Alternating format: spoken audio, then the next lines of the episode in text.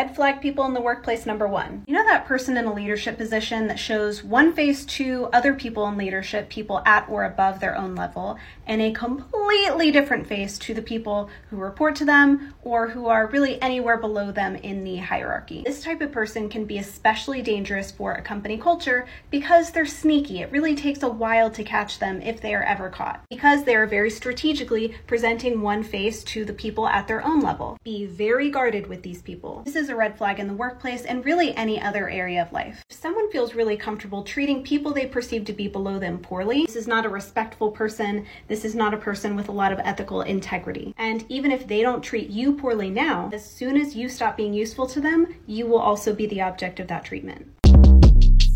Short Cast Club